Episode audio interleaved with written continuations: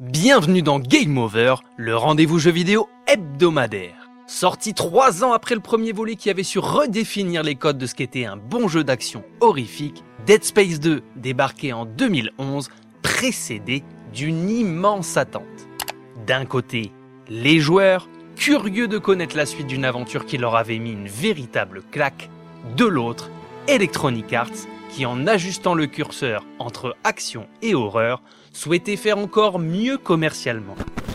Petit succès à la réalisation impeccable et à l'incroyable sound design, cette suite se présentait comme un triple A ambitieux, taillé pour dépasser les 2 millions d'exemplaires du premier épisode.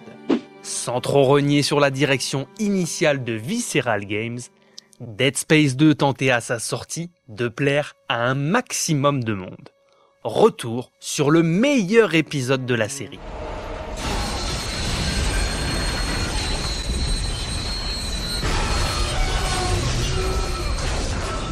Le titre débute trois ans après les événements du premier volet.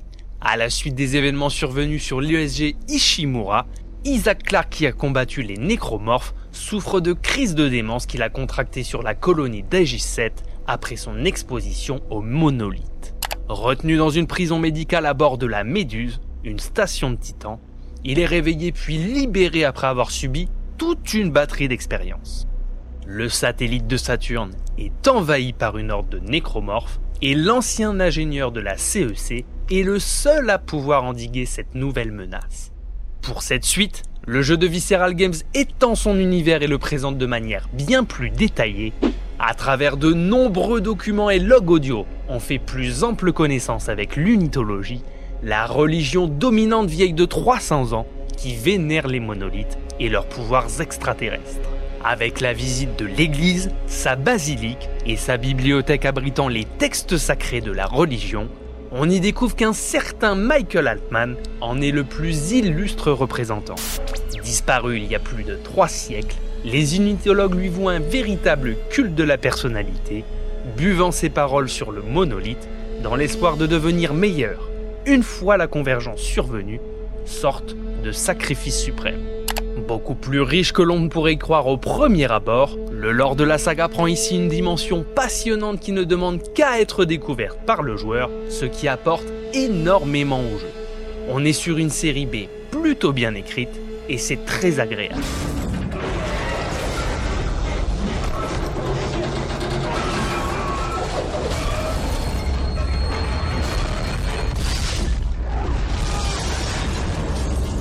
Le moins qu'on puisse dire, c'est que Dead Space 2 débute au moins aussi fort que le premier volet de la série.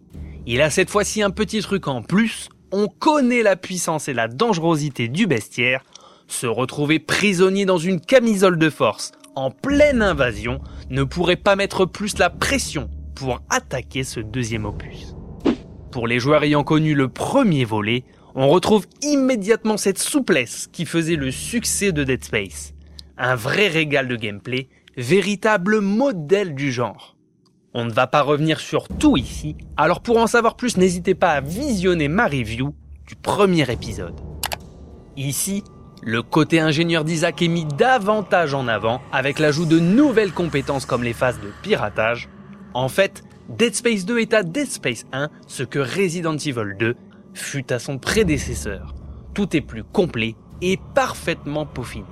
Le jeu propose tout un tas de nouvelles tenues très réussies, aux capacités différentes, et de nouvelles armes telles que le lance-javelot, fusil chercheur et lance-mine que l'on prendra plaisir à essayer sur les nécromorphes. Dans le cadre d'une exploration encore plus facilitée sur la méduse, le traceur a été amélioré. Désormais, il permet d'indiquer directement les emplacements des stocks, des établis, de l'objectif principal et des sauvegardes. Quelques phases d'infiltration font leur apparition. On regrette simplement qu'elles ne renforcent pas la peur, puisqu'on se rend très vite compte qu'aucun danger ne surviendra, vu qu'il est impossible de viser lorsqu'on rampe. Dead Space 2 est donc plus varié, plus équilibré, avec des passages anti-gravité totalement revus. Point faible du premier volet, largement perfectibles, ils sont infiniment plus agréables dans cette suite. Reprenant en majeure partie le bestiaire du premier épisode, cette suite y apporte quelques nouvelles créatures bien flippantes. En tête, les infectés faisant penser à des raptors qui foncent vers vous avec leurs cris aigus, ou alors les occupants lorsque vous parcourez la crèche de la station spatiale, des petits infectés et très petits infectés qui viennent ajouter à l'angoisse qui, comme souvent dans ce genre de jeu, se terminera en défouloir pour s'adonner à une véritable boucherie afin de pallier à l'absence de vrais boss. Au rayon des nouveautés en termes de gameplay, on aime aussi la possibilité de dépressuriser les créatures dans l'espace et de faire maintenant dropper des munitions et crédits lorsqu'on les achève au sol. Laissez-moi à présent vous poser ma traditionnelle question avez-vous fait tous les épisodes de Dead Space? Attendez-vous Dead Space 4 ou le remake de Dead Space 1 avec impatience? Dites-le moi dans les commentaires.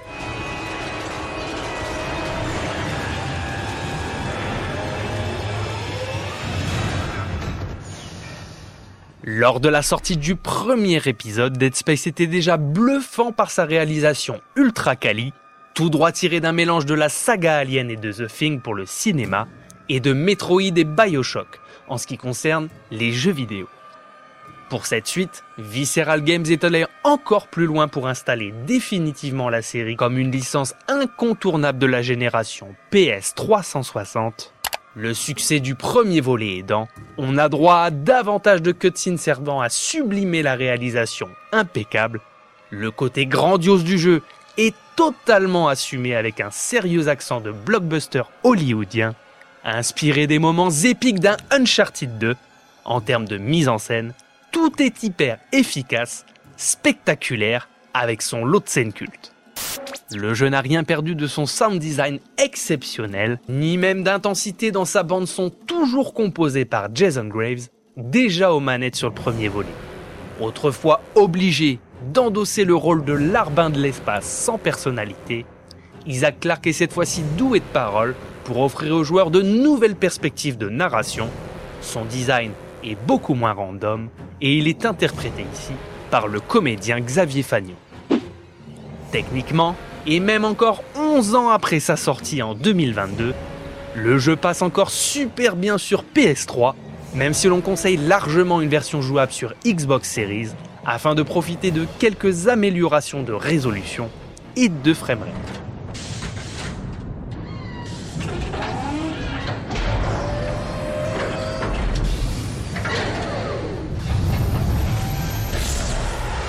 Fort d'un peu plus de 4 millions d'exemplaires vendus, Dead Space 2 surpasse l'original aussi bien sur le plan vidéoludique qu'en termes de vente, en en faisant l'épisode le plus réussi de la série.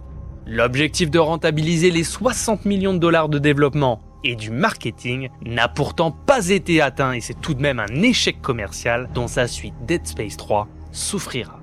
Tenant sur deux DVD de bonheur sur 360, un Blu-ray sur PS3 sa profondeur était largement améliorée tout comme sa rejouabilité supérieure, grâce à un mode fou furieux où le joueur ne disposait que de 3 sauvegardes, même s'il cédait aux sirènes du multijoueur inutile pour un titre de son envergure, Dead Space 2 parvenait quoi qu'il arrive à être la suite parfaite, malgré le départ de son créateur Glenn Schofield, remplacé par le numéro 2 du studio, Steve Papoutsis. Même 10 ans après sa sortie, il reste encore de loin le meilleur jeu AAA action-horreur. On espère que seul The Callisto Protocol pourra venir le détrôner. Provenant du studio Striking Distance, dirigé par Glenn Schofield et Steve Papoutsis, la boucle serait enfin bouclée.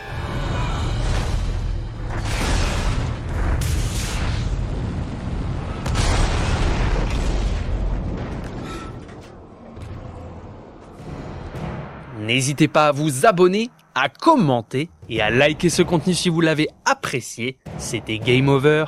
On se retrouve très prochainement pour une nouvelle émission. A plus.